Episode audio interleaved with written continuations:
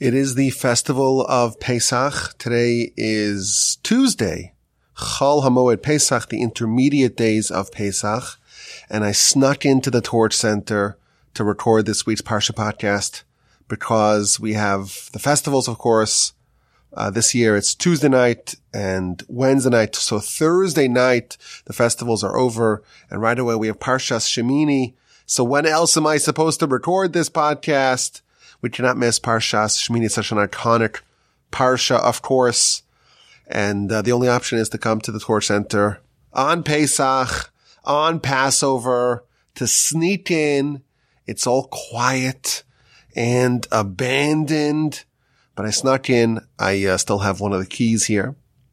And we're going to record, please God, a Parsha podcast for Parshas Shemini. Now, I have a little bit of an apology of sorts to make. I am so behind my emails at rabbiwolbajim.com. I always promise to return every email.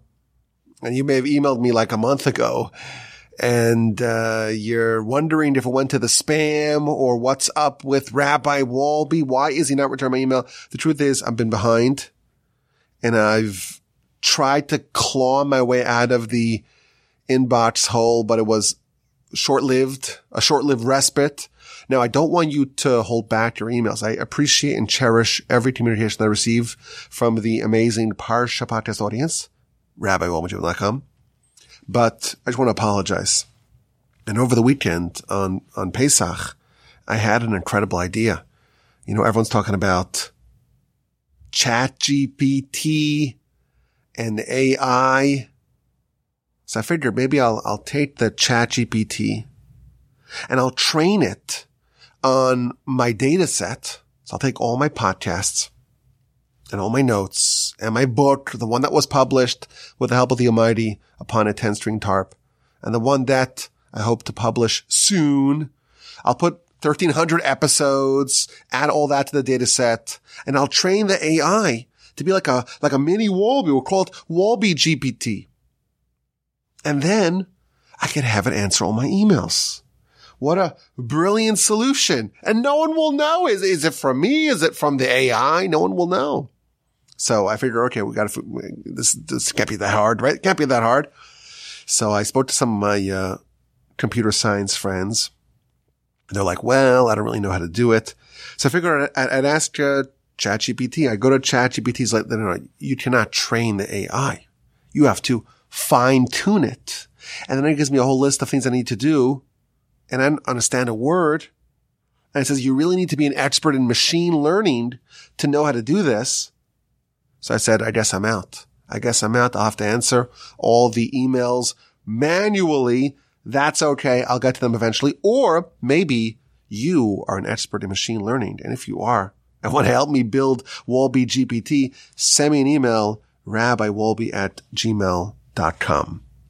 This parsha is a culmination of many months of work and many parshios. We started off in Parshas Teruma, we got the instructions for what we need to assemble for the Mishkan, for the tabernacle.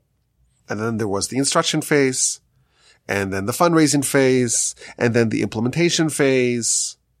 And now we had in the book of Leviticus, we had all the instructions about the various sacrifices and the instructions for the week of inauguration. And now finally the temple is built.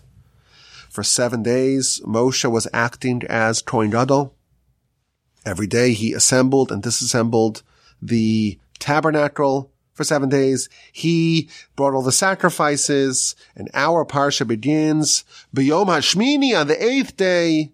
And now Moshe is going to hand over the keys to Aaron and his sons forevermore. Moshe was Kohen Gadol for a week and now he's going to give the priesthood to Aaron and Moshe himself is going to revert back to being an ordinary Levite and thenceforth the priesthood will be the domain of Aaron and his four sons. At least that's the plan and their future male descendants. And the parsha begins with the specific sacrifices that must be brought on this eighth day, on this Yom HaShmini, on this day of inauguration. There's the Ola, the elevation offering, the Chatas, the sin offering, the Shlamim, the peace offering, the Mincha. Aaron is initially hesitant. He doesn't want to take on this role. And Moshe nudges him. He tells him, this is why you were chosen. Go ahead and perform the service. And he does all the various offerings. And then he blesses the nation with a special priestly blessing. And then we read in chapter 9, verse 23, how Moshe and Aaron go to the tent of meeting, go to the Mishkan, they go in and then they go out and then they bless the people. So initially it was just Aaron blessing the people. Now it's Moshe and Aaron blessing the people and the glory of Hashem appeared to the entire people. Why do Moshe and Aaron enter and then immediately exit the Mishkan? So Rashi asks that question and he offers us two answers. The first answer is, is that Moshe wanted to show Aaron something. He wanted to show him how to do the Ketores, the incense, the special offering that's done inside the Mishkan. That's the first reason that Rashi gives as to why Moshe and Aaron go into the tent of meeting, go into the Mishkan initially and come right out. Alternatively, Rashi tells us very interesting, Aaron saw that he offered all the sacrifices and he did everything that he was told to do. And the Shekhinah, the divine presence, did not descend upon Israel. And he was sad and he was you're feeling bad. And he says, I know that God is angry at me. And the reason why the Shekhinah has not descended after we followed all the rules, we dotted all those I's and crossed all those T's, and now the Almighty has not made his presence felt amongst the Jewish people, it's because of me. So he tells Moshe, Moshe, my brother, this is what you did to me? You wanted me to do this and to be all embarrassed? So Moshe went with Aaron into the tent of meeting and they prayed and they requested for mercy and then the Shekhinah descended. So this is the fulfillment of the dream. It worked. The presence of God appeared before the whole nation. We started off this whole process, Parshas Teruma, Ve'asuli mikdash v'shachanti b'socham, made for me a mikdash, made for me a sanctuary, and I will dwell amongst you. And indeed, the promise has been fulfilled. We did what he asked us to do, and indeed, he kept his side of the bargain. He is dwelling amongst us. And then the following verse, this experience goes up a notch.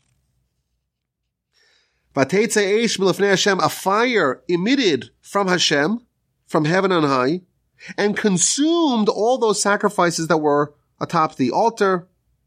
And the people saw, and they were so moved by it. They started singing, and they were delighted, and they fell upon their face.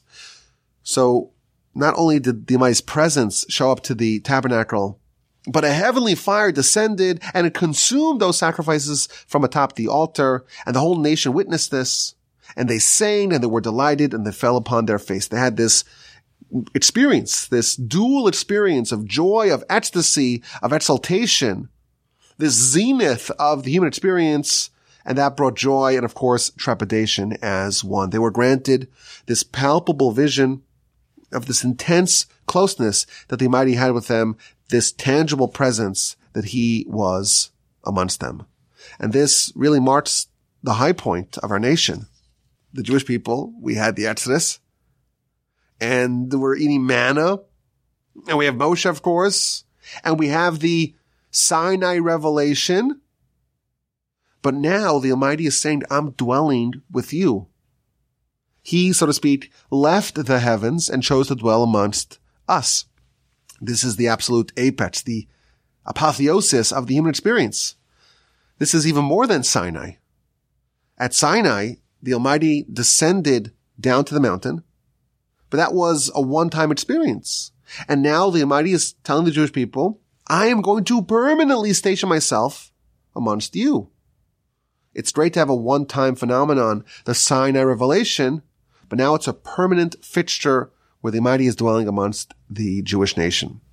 Before Sinai, before the revelation, when Moshe was going back and forth, the shuttle diplomacy, negotiating the terms of the pact, of the bond, of the covenant between the Almighty and the Jewish people, God tells the nation, if you accept the Torah, you will be a mamleches kohanim, a kingdom of priests and a holy nation. And now what do we have? We have God in our midst our nation has reached its destiny. and this incredible level of closeness of supreme spiritual stature. And then there is an unthinkable, unspeakable tragedy. The very next verse, this is verse one of chapter 10. The sons of Aaron, Nadav and Avihu, each took his fire pan and they put fire in their pan and they placed ketores, incense upon it. And they brought it before Hashem. They brought a foreign alien fire that he had not commanded them. And then a fire came forth from before Hashem and consumed them and they died before Hashem. These two crown princes of the Jewish people, the sons of Aaron, they enter unauthorized. There's a dispute. According to Rashi, they enter the Holy of Holies. According to the Ramban, they enter just the sanctuary, which is the venue where the daily Ketores incense offering is brought. But they brought a foreign fire. And then another fire is emitted from God. This time it's not there to consume the sacrifices atop the altar, but to consume these crown princes of the Jewish people.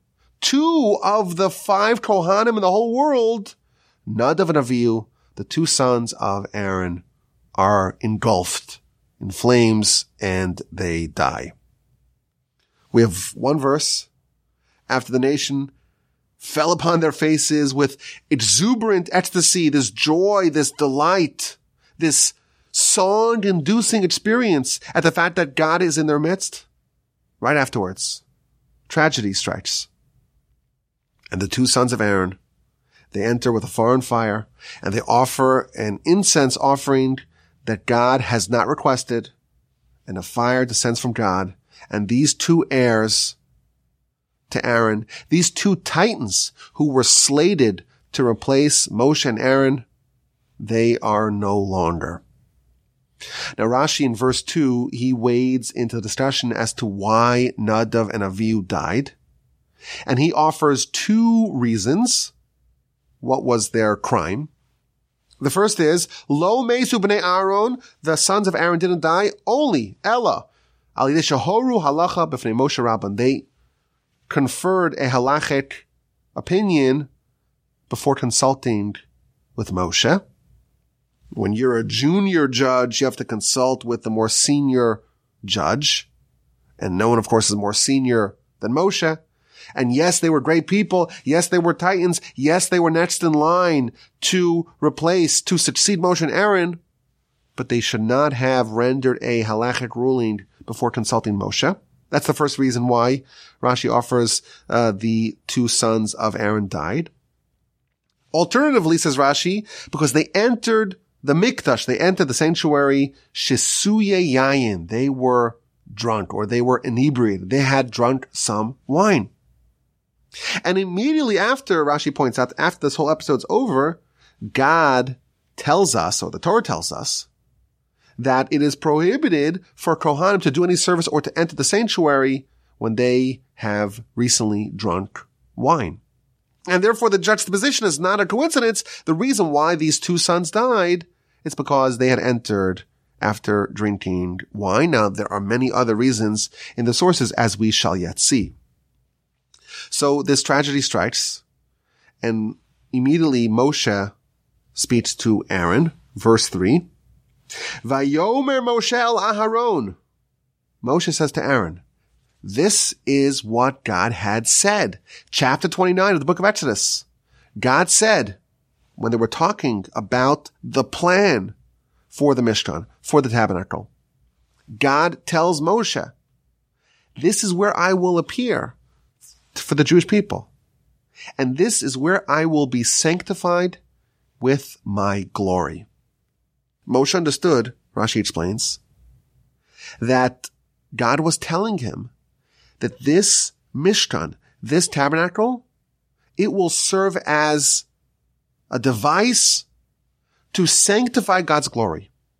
And the way Moshe understood that is that someone very special, very powerful, and very lofty and very great is going to die. And through that experience, the nation will know in a very tangible way that God's presence permeates this Mishkan, this tabernacle. And Moshe is telling Aaron, I thought that either you or me, maybe both of us, were going to die. And now that your sons died, and this is how God chose to glorify, to sanctify his name, now I know that they are even greater than you and me. Moshe is telling Aaron, and of course this is to serve as some comfort. Through the death of Nadav and Avihu, God will be sanctified. Their death is not in vain. This is going to forever alter the perception of the nation as to what's happening in this tabernacle. And God chose the absolute best, the creme de la creme of the nation. The best. I thought it was me or you. Turns out your sons, Moshe tells Aaron, they are the best. And of course, Moshe is not speaking hyperbolically. He's genuinely stating that Nadav and Avihu, the two sons of Aaron, were greater than him and Aaron. And with their death, there's this incredible augmentation of the glory of God. Their death is so tragic. It's so sudden. It's so surprising. It's so unexpected. Everyone's shaken to the core when they realize that the presence of God is truly in the tabernacle. With those that are close to me, I will be sanctified. These people are very close to God, perhaps even closer than Moshe and Aaron. And then Moshe instructs the cousins of the deceased to go bury them. The Kohanim themselves are not allowed to become impure.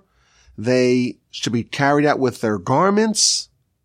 And Moshe instructs Aaron and his two remaining sons, don't rend your garments in mourning. Don't allow your hair to grow out in mourning. The whole nation will mourn, but you won't mourn. You're not allowed to leave the tabernacle. And in fact, the sons of Aaron and Aaron follow Moshe's orders. And then the verse continues, God spoke to Aaron not to drink wine or other intoxicants and to enter the sanctuary or do any service inside of it. Now, the death of Nadav and Avihu is perhaps the most tragic and shocking event in the Torah. From this incredible exultant high to this awful low. And Moshe tells Aaron, the whole nation will bewail this conflagration that God burned. What is happening over here in the story? What was the miscalculation? Or was there a miscalculation in Nadav Avihu? Let's try to analyze and ponder this event. I want to ask a series of questions and hopefully with the help of the Almighty, we can resolve them with one valuable principle. So let's start with the following question. When you look at the sources, reasons abound for the cause of the death of Nadav and Avihu. Why would the Almighty allow this to happen? So of course, Rashi Ray tells us that there are two reasons. Maybe they were drunk or they failed to seek the advice of Moshe. But the other sources, they heap all sorts of other reasons as to why this tragedy happened. The Midrash tells us that they weren't wearing the requisite garments that are required to enter where they entered. The Kohanim have to be properly dressed. We read about that, of course, in the book of Exodus, Parshas Tetzaveh, of course, last week as well, Parshas Tzav. There are certain garment requirements that are necessary for the Kohen to do their work. They weren't wearing the requisite garments. And a Kohen who enters to do service in the tabernacle, not dressed properly, that is a capital crime. That's another idea that the Midrash tells us. Or maybe they took the fire from the wrong location. Or maybe they entered without washing their hands and feet. Or they refrained from getting married. They were eligible bachelors, the most eligible in the whole nation, but they were not interested in getting married. And that was their crime. Or they had no sons. Of course, if they're not married, they're not going to have any sons. But perhaps the fact that they did not have children, that was their crime. Or, the Midrash tells us, Moshe and Aaron were walking, and behind them were Nadav and Avihu. And one of them said to the other, Masaya musu stainim halalu. When will these old people finally die? And you and me will lead the nation. And of course, you know, they expected to outlive Moshe and Aaron. They're the next generation. So you would imagine the actuarial table would tell you that they're going to outlive their father and uncle respectively. But look what happened. They in fact predeceased Moshe and Aaron. In the words of the Talmud, you find many examples of old camels carrying the carcasses of their young. So this terrible tragedy that the older generation will have to bury the younger generation. But because they didn't have proper respect for Moshe and Aaron, they're walking behind them and saying, Oh, when will they finally die? And you and I to lead the nation, that was the crime that did them in. Or maybe this is some residual payment for Aaron for his role in the golden calf. Or maybe they didn't consult each other. Again, there are many, many different reasons offered in the sources as to why Nadav and Avihu died. It's kind of strange because you look at the Torah, chapter 10, verse 1, the Torah tells us where they went wrong. They brought the Ketores, they brought the incense, and they brought a foreign fire that God had not commanded. So what do we make of this multiplicity of reasons offered for their demise?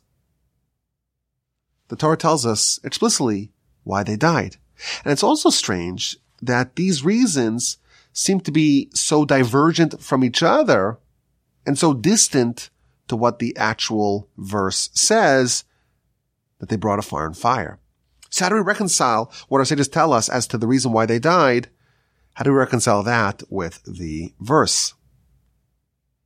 Now, if you look at what our sages tell us, you know, Moshe tells us that legitimately they are greater than he and Aaron. And they were hoping to lead the nation. That was the plan. They were going to succeed Moshe and Aaron. But what do we make of them walking behind them and pining for Moshe and Aaron to die? When will these old people finally die? It seems wildly inappropriate for anyone to say that. Certainly not someone like Nadav and Avihu, great people that Moshe legitimately says are greater than me and you, Aaron. They walk into the tabernacle drinking, so you could argue, well, they weren't commanded not to do it, but still, did they really think it was appropriate to enter the sanctuary or the, even the Holy of Holies while inebriated? Seems very strange. There has to be something deeper going on over here. Another question. The Talmud, the book of Sanhedrin, page 52a, it's talking about something totally unrelated. It's talking about the four methods of capital punishment. There are four methods of capital punishment in the Jewish system of law. And one of them is sreifa, fire. How do you do sreifa? How do you execute someone who's guilty of a crime that warrants the punishment of sreifa, of fire? Do you make a big pyre, a big bonfire, and throw them in? Says the Talmud, no. You take some molten lead, and you open their mouth, and you force it open if they don't want it, and you pour it down their throat, and they die from within. But externally they are unblemished. And the proof that this is a method of death that can be quantified as fire, the proof is from Nadav and Avihu. They died in a very specific and unusual way. The Talmud tells us that two ropes of fire, they exited from the Holy of Holies, and they traveled and they split into four ropes of fire, and two went into the nostrils of these two Kohanim respectively. So you have two in the nostrils of Nadav and two in the nostrils of Avihu, and they were burned. And the proof is that they were carried out with their garments intact. So they were only burnt internally, not externally. In the words of the Talmud, Sreifas neshama of Gruf Kayim, it was a burning of the soul internally, but the body was still intact. That's how they were killed. Two ropes, split into four, one for every nostril of these two Kohanim. It's all internal. Their soul, so to speak, was taken away, but their body was unaffected. And the Talmud extends this to the method of execution by fire. That's how it's done in the Jewish system of capital punishment. So it is fire, but a very specific kind of fire that affected them only internally. Two ropes that come from the Holy of Holies, and then they bifurcate into four ro- ropes and enter their nostrils. Now, when we hear about fire entering their nostrils, it sounds like that's the pathway of the soul. If you want to take the soul out, you would probably look for the place where the soul went in. We know that God blew the soul of life into the nostrils of Adam. So you would imagine that's why this particular kind of death was done in this fashion. It does seem reminiscent, so to speak, of the exact undoing, so to speak, of, of, of Adam. If I had to just read this Talmud, it would give off the impression that there's something about Nadav that is reminiscent of Adam, specifically Adam before his sin. Specifically Adam before he was merged, before he was fused with any forces of evil. But it is noteworthy for studying the story that this is the particular way that they died this way and not another way. Another point to ponder. The verse tells us that they brought a specific offering that was unauthorized. And which offering was that? That was the offering of ketores, of incense. Incense and not any other offering. Now, just a few verses prior, we talked about this a few minutes ago. Moshe and Aaron entered the tent of meeting and they left. And Rashi tells us that the reason why they entered was so that Moshe can show, can teach Aaron how to bring the ketores, how to bring the incense. So it's interesting that we have ketores appearing in very close proximity to each other in our parsha. Now we could ask the following question: you know, Why does Moshe have to teach Aaron how to bring the ketores? What about the myriad other services that a Kohen needs to do? And it's also noteworthy that this is the specific offering that is the undoing of Nadav and Avihu. That's the ketores. So it seems to me that there's something about the ketores that has to be particularly taught in a specific manner because it can be very volatile if done in the incorrect way. There's the ketores that led to the demise of Nadav and Avihu. Moshe was worried about that perhaps. And he says to Aaron, this one I got to show you specifically. I can't just convey to you verbally. I can't just tell it to you orally. I have to show you how to do it so you don't do it incorrectly. So what's the difference between the ketores, the way it was precisely taught by Moshe to Aaron, versus the ketores that was done by Nadav and Avihu? So I want to suggest an approach to understand everything that's happening over here. I think it's very deep. It's a few moving parts, so listen carefully. Let's start off with an analogy courtesy of the Talmud. The Talmud, the book of Sota on page 17a, tells us, Darash Rabbi Akiva, Rabbi Akiva expounded, Ish v'isha, a man and a woman, Ish Isha. If they're zachu, if they're meritorious, Shechina beinehem. The Shechina, the divine presence, is amongst them. Now, we talked about the, the tabernacle, the Mishkan. The word Mishkan is from the word Shechina. Ve'asuli mikdash, they shall make for me a sanctuary. V'shachanti besocham, I will dwell amongst them. There's something in the tabernacle, in the temple, that can be defined as God dwelling amongst the nation.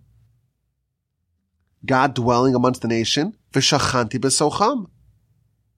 And if a man and a woman are meritorious, the Shekhinah, the same divine presence that is featured in the Mishkan, can be amongst a man and a woman if they're meritorious. There's a way for a man and a woman to reenact the experience of the tabernacle of the Mishkan. However, if they're not meritorious, lo zachu, then they have a very different result. Eish ochaltam, a fire consumes them. Now Rashi explains what's going on over here. The Hebrew word for a man is ish. The Hebrew word for a woman is isha. Sounds kind of similar. Ish, isha. Both of those words have the same letters aleph and shin, which is aish, which is fire. A man is aish, meaning fire, plus the letter yud. So that renders the fire into an ish, not an aish, an ish. A woman has the same letters, aleph, shin, aish, meaning fire, but there's another letter that's added to her name, and that's the hey. So from an aish becomes isha. And the letter yud from the man's name, and the letter hey from the woman's name, that is a yud and a hey, and that's the name of God. So if they are meritorious, then there's an ish and an isha, a man and a woman. And the name of God is amongst them. The Yud is featured in the man's name, and the Hey is featured in the woman's name. But if they're not meritorious, then God removes his name, the Yud, from the man, and the Ish gets downgraded to an Aish, and the Hey from the woman, and the Isha gets downgraded likewise to an Aish, and all you have is fire and fire, and the fire consumes them. Within a man and within a woman, there is fire. But if you add the name of God, that fire is ameliorated and God is amongst them. But if God is not amongst them, if the Shekhinah is not amongst them, all you have left is fire and the fire consumes them. Now, what's interesting from this is that at no point does the fire get eliminated. There's always a fire present. But when God is amongst them, then the fire is not harmful. In fact, to the contrary, their union becomes a domicile for God. But if you remove the name of God from the Ish and the Isha respectively, all that remains is a destructive fire on his side and on her side, and that will envelop and engulf them. An incredible idea in the Talmud. A man is fire. A woman is fire. But if you add the name of God, the Yud to the man, the Hey to the woman, then the Shekhinah can reside amongst them. There could be some sort of overlap, some sort of commonality between a man and a woman and the temple. A meritorious couple can replicate the divine presence of the temple. Add the yud and the fire becomes ish. You add the hay and the fire becomes isha. And you've neutralized the potential damage of the fire and the presence of God is amongst them. And again, it doesn't eliminate the fire. It changes it. Now, how, how does this work? How does a meritorious husband and wife have the Shekhinah amongst them? Now, I think it's a very interesting question because if we could figure out the recipe, so to speak, for a man and a woman to have the Shekhinah amongst them, we can also uncover the essence of the conditions in which the Shekhinah resides anywhere. If we could figure out why with an Ish and an Isha, God, of all places, this is where God wants to be, we could also understand why he would want to be in the Mishkan, in the tabernacle, and that will help us understand the essence, so to speak, of God's presence in the tabernacle. So I think that the secret lies in the letter Yud and the letter Hey. And again, this is a little bit complicated, but bear with me. The Talmud elsewhere, the book of Menachos on page 29b, it's quoting a verse, Ki bika Hashem tsur olamim. With Ka, which is the name of God, God is the rock of the worlds. That's a verse in Isaiah. And the way the Talmud unpacks it is fascinating. God created two worlds, this world and the next world. And one world he created with the letter Hey. And the other world he created with the letter Yud. But I don't know which one is which. Did he create the next world with a Yud and this world with a Hey? Or this world with a Yud and next world with a Hey? Says the Talmud, I'll prove it to you. When it talks about the creation of this world, Genesis chapter 2 verse 4, these are the chronicles of heaven and earth, behi baram. Don't read it behi baram, ella behe. The way the Talmud reads that verse, God created this world behe, with the letter hey. And if God created this world with letter hey, invariably he created the next world with the letter yud. And the reason why this world was created with the letter Hey is because this world is similar to the letter Hey. Just like the hay, it has the big hollow space in the middle. And anyone who wants to stay in the middle can stay, but you could also leave and fall down the hole in the middle. So to this world. It has the potential for people to drop out, so to speak, to check out of the world and to be outside the confines of admissible behavior in the world. But this world also has the feature that the hay has, and that is on the top left side, there's a little window. And if you fall out, you could claw your way back in. You could find that window on the top. And just as the hay, you can enter it, so too repentance is a feature of this world. You could get back in even if you've fallen out. And that's why this world is created with the letter Hey. And why is the next world created with the letter Yud? Yud is the smallest of the letters because the amount of people that are meritorious and they earn a portion in Olam Haba, it's very, very small. And therefore, the appropriate letter to create Olam Haba with is the letter Yud. Obviously, this is a very mysterious Talmud, very difficult Talmud to understand. It sounds very Kabbalistic because it is. But we know from this Talmud, just on a very basic level, is that this world is created with the letter Hey. And Olam Haba is created with the letter Yud. Now, those letters, of course, were featured earlier. A man is Aish plus the letter Yud. A woman is Aish, fire, plus the letter Hey. And when they unite, the Shekhinah is amongst them. What that's telling us is that the definition of the Shekhinah, the divine presence coming to this world, is when the Yud and the Hey come together, when heaven and earth unite. The definition of the Shekhinah, or the definition of the Shekhinah, the, the conditions in which the Shekhinah will rest both amongst men and women, and we could posit in the Mishkan, that's when heaven and earth unify. When there's a harmony of opposites, that's when the divine presence can find a hospitable home. It used to be less controversial to say that men and women are different the Torah obviously believes that. Certainly, the Torah believes that. Nowadays, a lot of people contest that. But the Torah even believes that in a certain, to a certain extent, they're, they're opposites. But when they come together and they unite for a common purpose and there's harmony amongst them, there's this fusion of two worlds, then the Shekhinah is amongst them.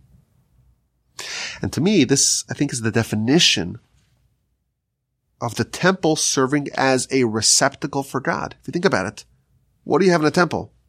God says, I'm going to be there. So God comes from heaven on high, so to speak, and resides in this venue. What else do you have in the temple? You have animals. What does God have to do with animals? Obviously, it's a, it's a great question. It's a central question to ponder. But I think we have a definition of what the temple is, of what the tabernacle is. It's a place where God resides. And what kind of place can merit that God resides within it? A place that harmonizes heaven and earth. If you can create parity between heaven and earth, you take a world that by default is very distant from heaven. It's very base, very mundane, very physical. It doesn't innately recognize or submit to God and his authority. And if you can make this world compatible with Olam Haba, with the world to come, with the spiritual world, that is the magic recipe to have God come, to have the divine presence dwell there. If you think about it, that's what a sacrifice is, right? You take an animal, it's ostensibly base, it's a coarse thing spiritually, and you elevate it to God. You take the mundane, and make it holy. That's what a sacrifice is. That's what mitzvahs are. If you think about it, what's a mitzvah? A mitzvah is something that I do with my physicality, with my body. I do it in this world, in this physical world. If you can exhibit in the physical world with your physical body, you can exhibit the dominion of God. That is the definition of holiness. And that's what happens if a couple, if a man and woman are meritorious. And that's what happens in the tabernacle. We don't believe that spiritual greatness is achieved by repudiating, by rejecting our physicality and our body. We don't believe in eliminating, so to speak, the fire, but to add the Shekhinah to it, to make the fire meritorious of having God's presence in it. And how's that done? By doing what God asks of us, namely to unify heaven and earth, to take these two opposite worlds and make them harmonious with each other. I want to suggest that this is where Nadav and Avihu went wrong. If the Talmud implies that there's something about the death of Nadav and Avihu that was the exact undoing of the birth, so to speak, of Adam, it's because Nadav and Avihu were like Adam before his sin, meaning they were like angels. They didn't really have a foothold in this world. And I want to suggest that that's really where they went wrong. And everything that we know about them and all the reasons that are given for why they died can all be understood in this paradigm. They brought a foreign fire, the verse tells us, that God did not command. And a fire came and engulfed them. So lots of fires here. Of course, you need a fire for the temple. It's necessary. But they didn't bring a fire. They brought a foreign fire that God did not command. What is the fire where God's presence is felt? The ish, the isha, it's the, the fire and the fire plus something else. It's not just plus heaven plus something really lofty, supernally spiritual. It's heaven and earth. There is a protocol. If you want God's presence, you got to follow what God commands. He wants you to bring a fire, but what, what type of fire? A fire that unites heaven and earth. Nadav and Avihu were, were above that. Moshe, of course, tells us, and again, not hyperbolically, they are greater, they're loftier, they're more elevated than Moshe and Aaron themselves. They're operating on a different level, where it's a totally spiritual experience, where it's a heavenly experience that's divorced, that's severed from all vestiges of physicality in this world. They're engaging with this sacrifice in a supernal, much more elevated, a transcendental level. And their experience is completely spiritual to the exclusion of this world. And that's a fire on fire. The fire that God commands us is the unity of the physical and spiritual. One world without the other, even if the world that you're opting for is the world of the angels, is the world of the spirit, it's still a fire on fire. And that's not what God commands. And such a fire that's not properly channeled and directed, that's a fire that's very dangerous. It engulfs and consumes. Think about it. You know, fire can operate in very different ways. It could fuse things together. It could weld things that are different together. It can also separate. When you have a fire, it removes all the different parts to their base matter.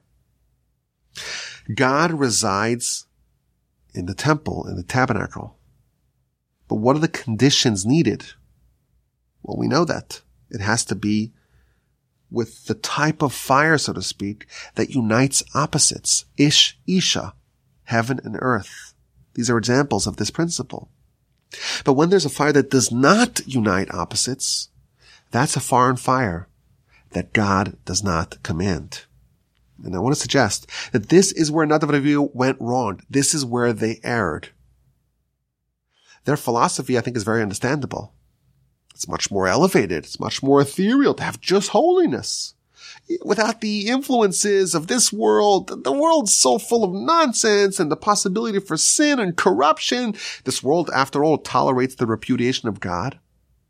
It's much better to have just holiness, just the soul, just the spiritual, just the next world, just the yud. That's the proper way to serve God. And they brought that type of fire. That's what they wanted to confer. But they erred. That's the foreign fire. That's not what God wants. And that's not the kind of fire that summons the Shekhinah. Quite the contrary. It engulfed them. Now specifically they chose Ketores. Our sages tell us that of all the senses, the sense of smell, that is the experience of the soul. Which is why, of course, by the Havdalah ceremony that we do after Shabbos, we have besamim, we have the spices, because that's the way to assuage the sadness of the soul at its reduction of spiritual stature. On Shabbos, you have the Neshama the expanded, more potent soul. After Shabbos, that goes away, and the soul is down. It is depressed and is about a fit of melancholy. And the way you appease it is with something that you smell.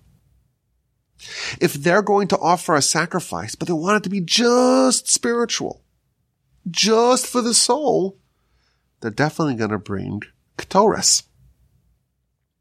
But there's another way to do Ketores.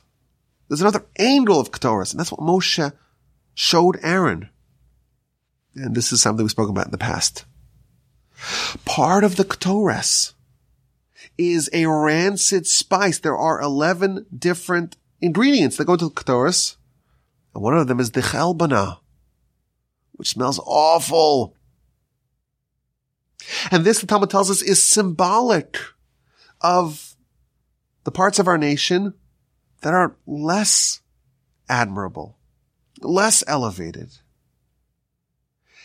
And thus there's a way to view the Ketores as not just having a experience of the soul, something that's just the, the smell that we have, this experience that is only appreciated by the soul. There's another way to do it. And that's to unite the disparate parts, to take even the lowest part, even the people that are so low that they're, they're sinners, and to elevate that as well, and to bring that together in service of God. So there are two fires, and there are two types of Ketores.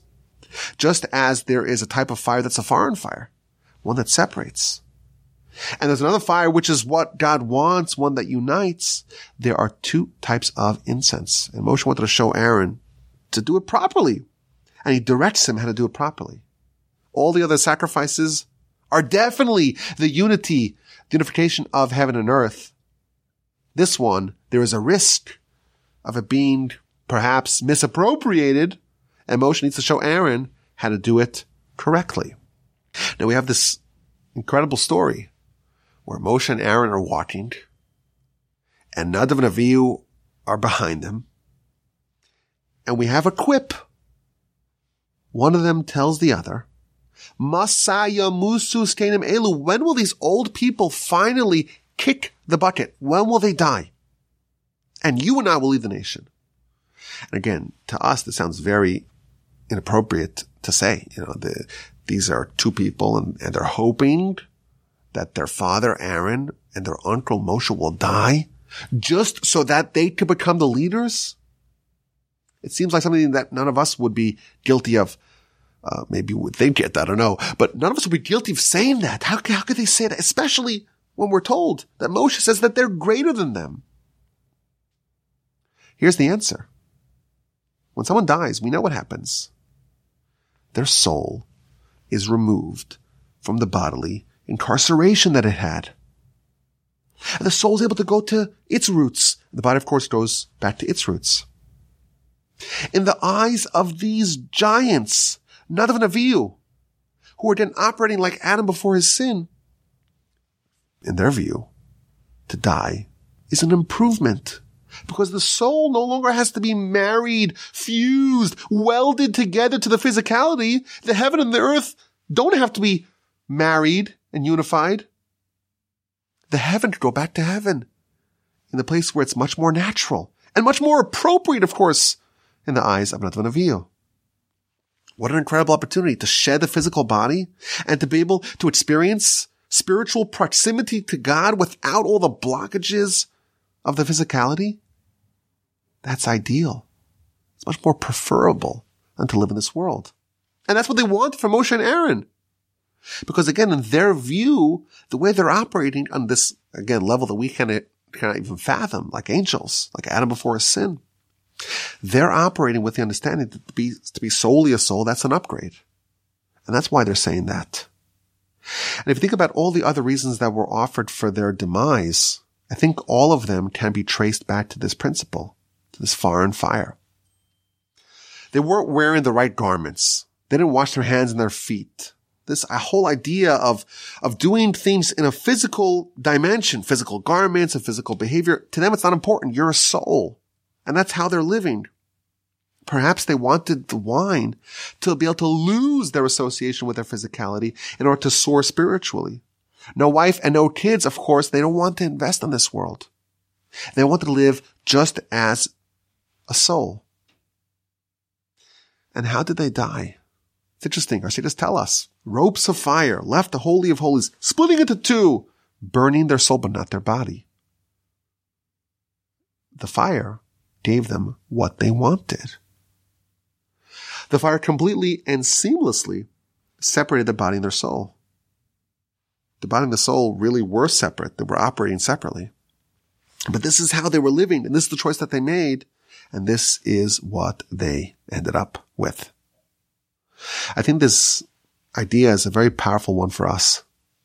The Talmud tells us that every person that does not own land, kol adam she'en lo karka, the Talmud the book of Yevamos tells us, no adam, it's not a person.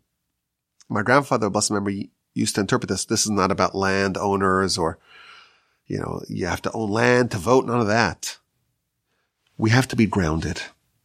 We have to not soar to heaven, not to float like angels. If you're not grounded in this world, you're doing service of God. That's a foreign fire. That's not what he wants. He doesn't want you to act like an angel. The Torah was given to humans, not to angels. And the fire that the Almighty is desirous of is take the heaven and the earth, take our spirit and our, our soul, our, our, our angel within us, and merge that and make that compatible, make that on par with the animal that we have within us. To take the disparate parts of us, the heaven and the earth, and to make them work together in unison, in harmony, to do the will of the Almighty. Nadav and Avihu, they were like Adam before his sin. They're angels. But that's a foreign fire, and that's not what God wants of us. I think it's a good reminder You know, very often thinking people will say, you know, we're human. We're very fallible. We make all sorts of mistakes. We are full of shortcomings. We're a work in progress. We're not perfect. And that could be depressing because, you know, if you're a thinking person, especially if you have a, an appreciation for Torah, you want to be more elevated. You want to be more angelic. But you have to realize that the reason why we're here and what the Almighty wants of us is to take who we are, and that's not perfect. And that's the starting. And to perfect it to the best of our abilities. That is why we have Torah. The Talmud tells us that when Moshe went up to heaven to get the Torah, the angel said, no, no, the Torah shouldn't be in the hands of frail, fallible, sinful humans. We're so problematic. Why would the Torah, the mighty, the holy Torah, the mighty has for 974 generations before the world was created, that lofty, supernal Torah, you're going to give it to humans, to flesh and blood? And Moshe responds that that is exactly why we have Torah, because we're fallible, because we're so problematic, because we have our physicality. That's precisely why we have Torah. The elevation of that physicality. That is the holy fire that God is desirous of and that he commands us to do, we are imperfect. But with hard work and with the aid of the Torah, we can improve. And every step of improvement is to be celebrated and cherished. Nadav and Avihu, these exemplars, they were titans. Really great. Perhaps even greater than Moshe and Aaron. But for that reason, they're not compatible with work in the temple. They're not compatible for this world. They're angels walking amongst us. We're imperfect. We have the capacity of being very destructive. We have this destructive fire within us. But if we channel it properly, we're not going to eliminate the fire.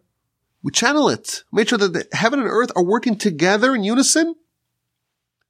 It can be elevated properly and we too can become receptacles of the divine presence, which is an incredible insight that I think can change our lives. This is what the Almighty wants of us. This is the fire that He commands us. Take your imperfections, take your physicality, elevate it, improve it. If you can take who you are as a human and improve and improve and improve and create every day, every moment, make your body, your physicality a little bit more lofty, a little bit more like the soul, that's what God wants. And within you, the divine presence can rest. I'd like to end off the podcast with a question we have right after the horrific episode of the death of Nadav and Avihu. God speaks to Aaron and tells him to refrain from wine or intoxicants when walking into the sanctuary or doing any of the service. The Talmud even tells us that today it's a whole question the Talmud. Are Kohanim allowed to drink wine? Because what happens if the temple's built right away and we need Kohanim and someone's drunk? You can't be drunk. You have to be ready every moment, every second. Maybe the temple will be rebuilt and you will be needed as a Kohen. That's the halacha. That's the law. A Kohen is not allowed to drink wine when doing work in the temple or entering the sanctuary and its grounds. And the question is, why not? We just celebrated the festival of, of Purim a month ago. It was nice to drink.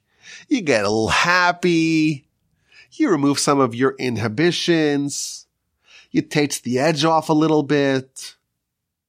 Why is it such a problem to walk into the temple with a little bit of some artificial boost to your dopamine, to your feeling? It's good. Listen, you have a little drink and a little, little chaim, as they say. Drink a little chaim. Be in a better mood, better spirits, could do the work of the Almighty better. What's wrong with that? Interesting question. And the answer, one of the answers given, this is from the Ksav Sofer, the son of the Chassam Sofer he says something very fascinating. The temple is a holy place. It's a powerful place. It's a place where there's a lot of gold for a reason to get your attention. And when you walk into one door from the temple, you have to leave from a different door. So that awe and that experience doesn't get old or stale. This is a place where God rests. And it's a place where you can have an experience of a lifetime. But it's important that your experience be real and genuine. It should not be artificial. The objective of going to the temple is to be elevated to a point of ecstasy. That's the objective. But it's important that it be done from the actual experience of going there and not from anything artificial. I was thinking that this idea maybe can be expandable to all other areas of life. Think about it. Life is so robustly joyous. Every moment that we're alive, every breath that we take, every flower that we see, every food that we enjoy, every glass of water that we drink, every coffee that wakes us up, to see the sun, to see the clouds, to see the trees, to hear noises, to hear sounds. We have such joy in our lives. Really, if you just think about it and you appreciate what you have, you'll just be pulsating, coursing with joy, with unbridled ecstasy. That's what life is. Life is just joy. And the experts know of course, we don't wish this for anyone, that even when someone suffers, there's a way to experience that joy, joyfully. Of course, the book of Lamentations, Eicha, was written with prophecy. Prophecy, a prerequisite for prophecy is joy. If you're not joyous, you cannot have prophecy. How was the prophet Jeremiah joyous when talking about these terrible things that befell the Jewish nation? Even when they're suffering, there's the realization that you're alive, that you're a human, that you're a Jew, that you have a relationship with the Almighty, that the Almighty listens to you when you talk to Him, that you have the opportunity, the potential to fulfill something of great consequence in this world. Life itself is so joyous. There's no need for any artificial enhancers. Mitzvah gedola lios besimcha tamid we're told. It's a mitzvah to be happy, joyous at all times. That mitzvah just as the mitzvah of walking into the temple, we can fulfill without any artificial enhancers. I thank you for listening to this podcast. As always, my email address is rabbiwolbe.com. Have an incredible rest of your Pesach. Have an elevated festival. May we all be liberated from our own Egypt that we may be, be shackled to. Have an incredible Shabbos an uplifting Shabbos, and please God with help of the Almighty, we'll talk again next week. And my email address is rabbiwolbe at gmail.com.